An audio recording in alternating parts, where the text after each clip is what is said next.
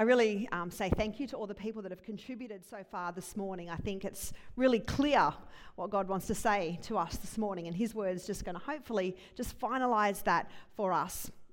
Because I don't know what happens to you when you think of the word waiting, but most people, when they think of the word waiting, something comes into mind and they just shudder a little bit. You know, waiting's not always a pleasant experience. I've done a lot of waiting in my life, and some of you have done way more waiting than I have as well. In my current season, I'm waiting for my husband to come home. Everyone thinks he should be home any moment. He's still gone for another month. He doesn't come back till like, I think it's three and a half weeks' time. So it's a long time. Um, but I think he's missing us too, I think. Hi, Phil. He's not watching now because it's like midnight, but he has been watching along, and that's great. Um, I've been waiting for my finger to heal. I've got this annoying finger that got broken three months ago now, and I just want it to be over. Have you ever felt like that about anything in your life? I just, lots of nods. I just want it to be over. And every time someone asks me, I'm, I'm free to share how annoying it is, but actually, primarily, I just want it to be over. I don't want to have to wait. I want to know what's going to happen and how long it's going to take. And I don't believe that it's going to take as long as they say to heal because that's ridiculous. But there are seasons, aren't there, where we have to wait. And this morning, we're going to look at how to wait courageously. Now, I think we think waiting's this, you know, thing that just happens to us. So actually, when we think about courage, we don't think about waiting, which is why I think it's important for us to consider this in the whole realm of being courageous. Um, the key text for our series, as you've seen the last couple of weeks, comes from 1 Corinthians 16 13 to 14. And Kids Church concentrated on this a couple of years ago, so some of you would know it well. But it's this military command, isn't it? Be on guard. Stand firm in the faith. Be courageous. Be strong and do everything with love. Now, this morning we're looking at the words be strong. Be strong. Another um, version says be strengthened. It's about absolute resolve. But you know, this word doesn't mean to make yourself strong. Can you see the tense that it uses? It says be strong, be strengthened. Because actually, strength, courage, is not something we do ourselves, but it's something God does in us. We don't make ourselves strong spiritually, I suppose, or in our character by actually doing anything other than allowing God to do something in us, which is why waiting is so important. Psalm 27, verse 14 says, Wait on the Lord, be of good courage, and He will strengthen your heart. How do we be strong? We wait on the Lord, and He will give us strength. Now, you've probably heard um, the story of Noah in the Bible. And um, again, I started reading Genesis this year. And when I read it again this year, I was reminded, or it stood out to me again afresh, how many time gaps there are in this story.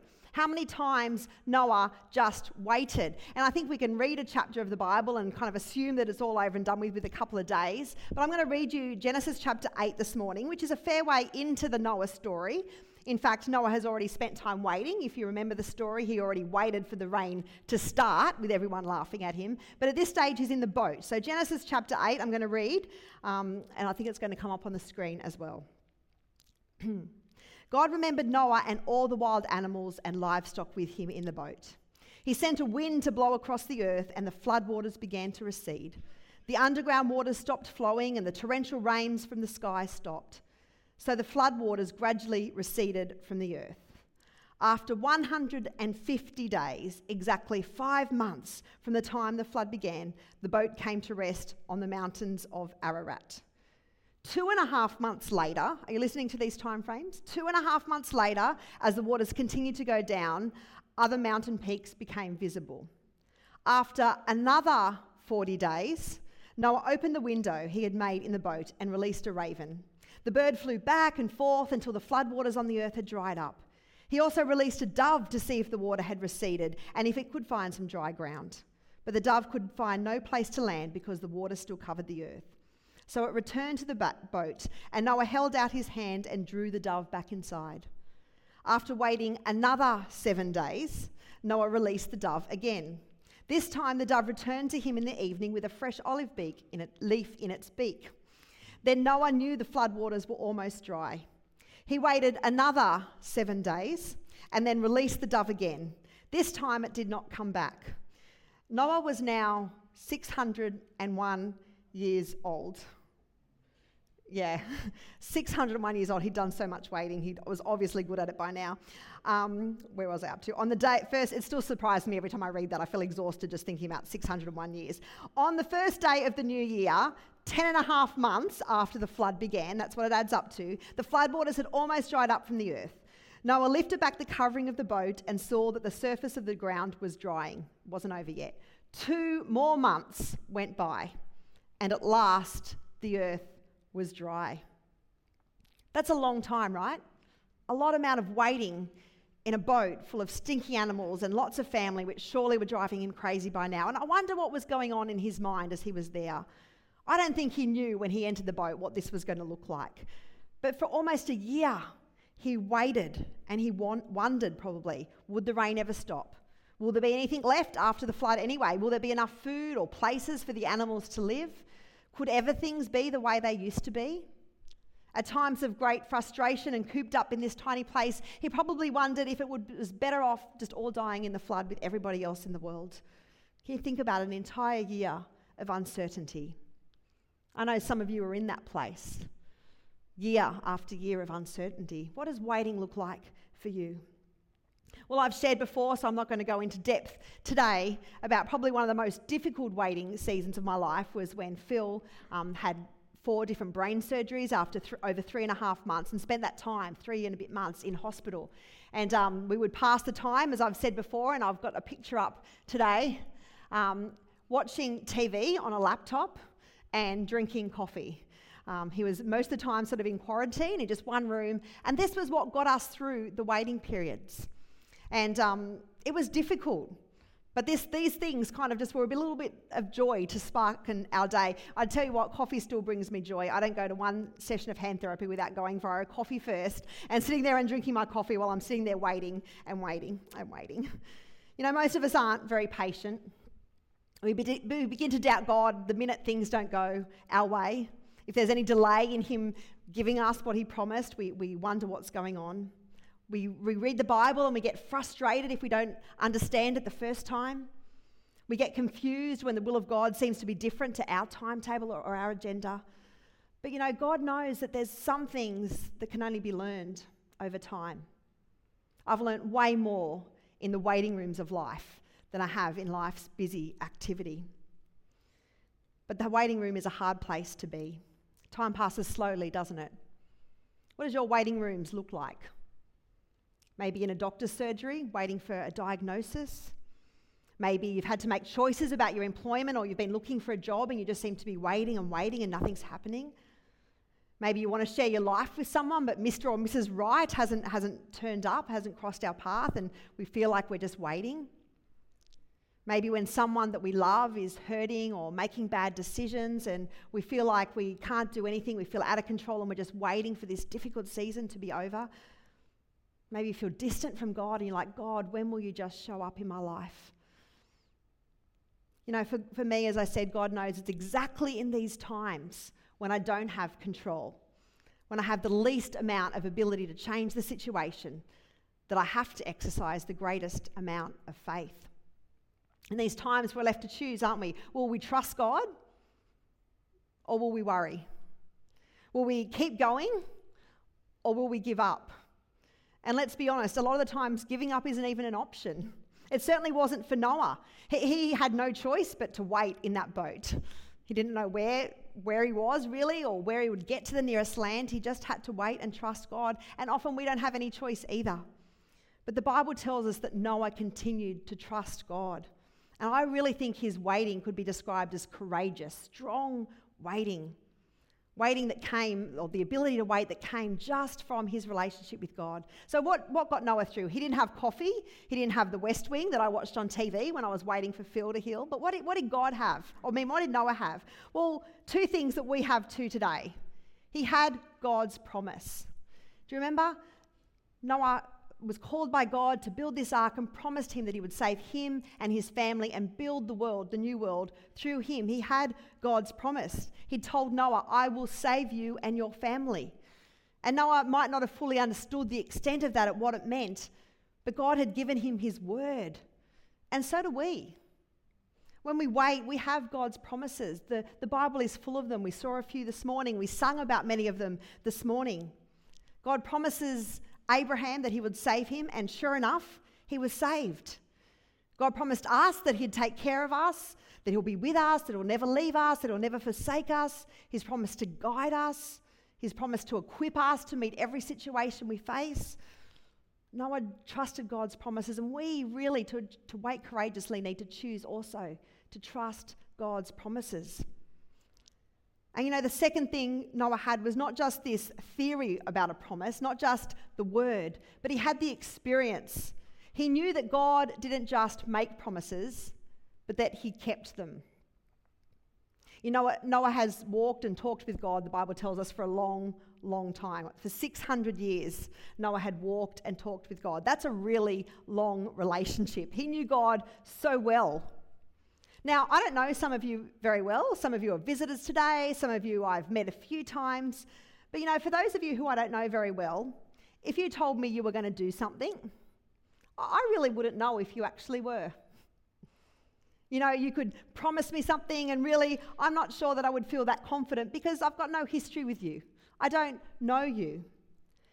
Can, I, can you be trusted? Well, some people might say you can, but I don't know that for myself. But if we're close friends, if we've spent time together, if we know each other, if, if you've been there for me, if you've prayed for me consistently and you've told me so, if I've asked you to do something and you've followed through, if I've got a relationship with you, I trust you. I know you're reliable. I know you're dependable. And the fact is, if I don't know you, I'm not going to trust you. Think about that in your relationship with God. If you're not sure, flip it the other way. If you're not sure God is trustworthy, maybe what you need to do is spend more time with Him. Get to know Him. Get to see how He works. Get to know Him better. Noah had seen God's faithfulness. His love, His mercy had been displayed over and over and over again. Noah knew that God cared. He knew that he'd experienced that, that care in the past, that God had been there for him. And so as he looked back on his life, as some of you can do, He'd seen, he'd seen God's faithfulness. He'd seen God to be true to his word. God promised Noah he'd be saved. Sure enough, there was a waiting time, but his family and him were saved. Noah was happy to wait because he had God's promise and he knew that God kept his promises from his experience with him. You know, our ability to wait doesn't really stem from ourselves. Our ability to be strong doesn't come from within but it's based on being confident and focused on who God is and what God is doing. When the Bible calls us to wait, it's never based, called us to wait based on who we are. It's always based on God's character and His faithfulness. It's not about our human strength or ability or grit. It's not, I can wait because I'm a super Christian, but we wait because of who God is. Psalm 20, um, 62, sorry, verse 5 and 6. I love this verse. God the one and only. I'll wait as long as he says. Everything I hope for comes from him, so why not? Listen to the character of God. He's solid rock under my feet. He's breathing room for my soul. He's an impregnable castle. I'm set for life. I'll wait as long as he, as long as he says why? Because he's dependable. He's solid rock. So, what's our role then? If we know that God keeps his promises or makes promises and keeps his promises, what, what do we do in our waiting? What does courageous waiting look like? Well, a couple of things that I'm learning that, that may be helpful to you. One of them I've shared before. Bradley just said to me before the meeting, Is this your same sermon that you've done before on waiting? Well, actually, the Bible talks about waiting lots and lots, just like he talks about love. So, yes, I have given a sermon before on waiting five years ago. He looked it up. And and, and you might remember because this point is the same as one I made in this sermon because it tells you what the word wait means. And he remembered. So he was kind of paying me out, but he remembered from five years ago, Brad. What do we do while we wait? Well, the first thing we do is be faithful in seeking and serving God. We can be faithful in seeking and serving God. Lamentations 3:25 says, "The Lord is good to those who wait for him, to the person who seeks Him.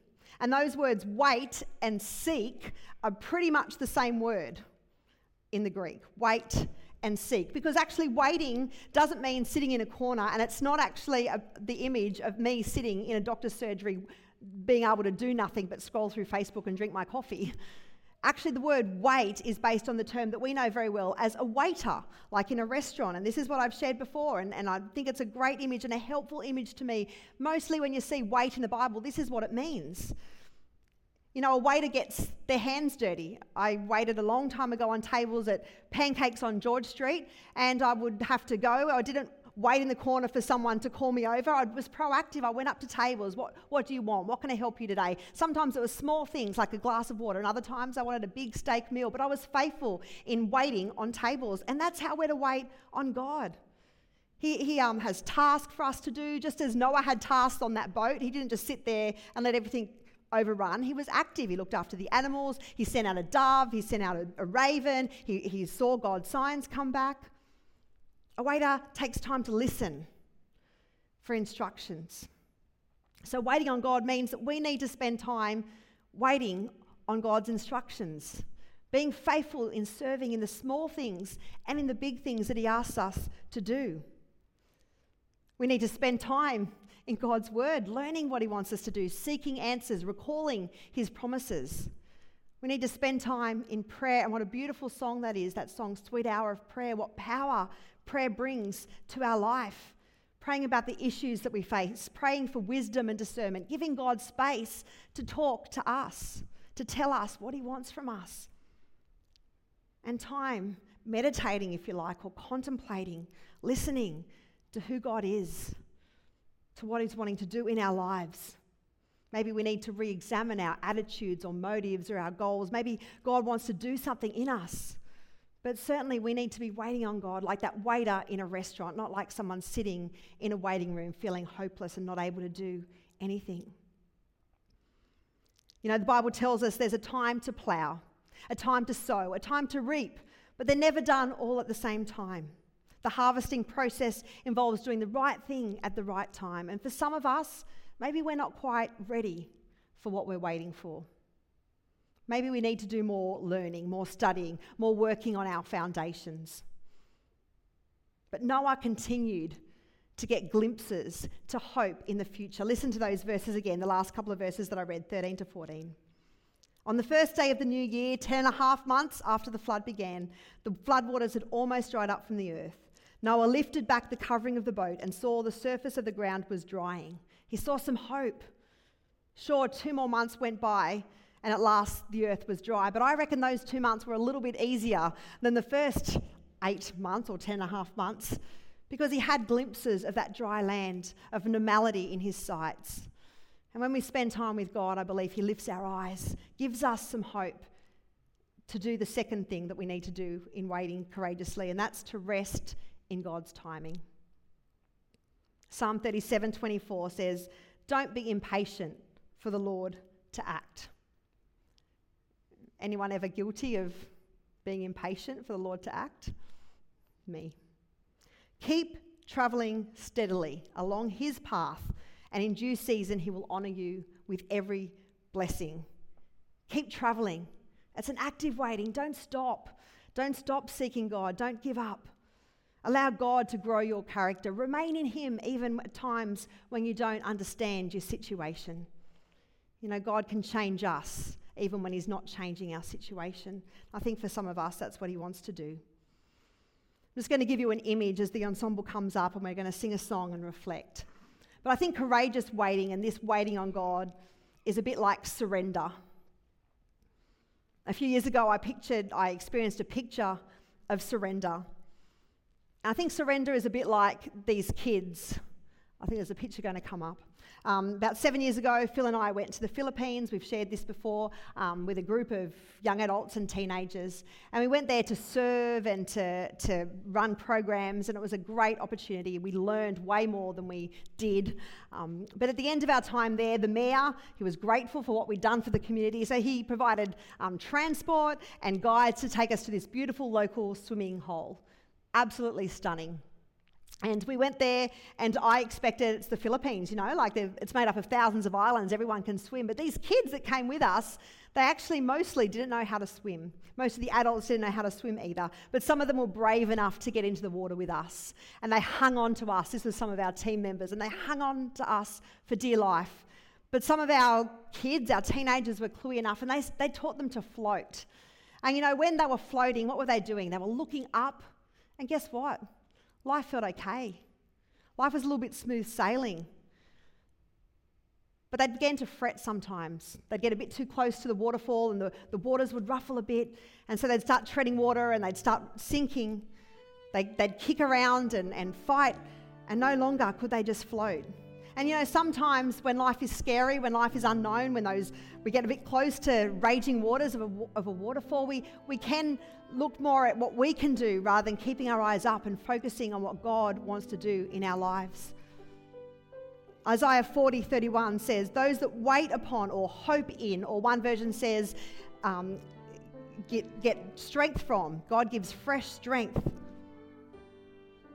That, that's the same term of waiting on the Lord serving Him, but looking to His interest, what He wants. Verse 29 of that Isaiah 40 in the message says, He gives fresh strength to dropouts. Maybe some of you feel like a bit of a dropout today, like you've left the race, like you've left the, the journey of life and you're just in a, a bit of a waiting room in limbo. But this morning, I just want to encourage you, maybe for the first time, but maybe it's for the thousandth time, to commit to waiting upon the Lord to give up, not to give up, sorry, on his plan, but to give up your own desires, your own expectations, and to seek God and to be willing to be obedient in this season to whatever he's asking for you. Knowing God and knowing he's got the best plan for our lives. You know, Noah believed in a promise making God, and so do I. And so this morning, we're just going to take a few moments to reflect on that God who promises and who keeps his promises. And we're going to use a song. I was going to call it an old song before, but I was told it's not an old song, it's, it's of my era. A beautiful song that says, Here I am waiting. Abide in me, I pray. And, and yes, we're going to sit in our seats, or you may want to come and, and kneel at the place of prayer and ask God what He wants from you in this season. Maybe you'd like to stand, but we're not going to go very far. But I invite you to actively wait on the Lord, to spend time asking God, what is it that you want from me in this season? What is it that you're trying to teach me? What is it that I can do for you as I wait for your plan, as I wait for the next step in your plan? So we're going to sing this song and take five minutes just to reflect, and then I'm going to pray. I just ask that God would just give you strength in this time as you wait on Him.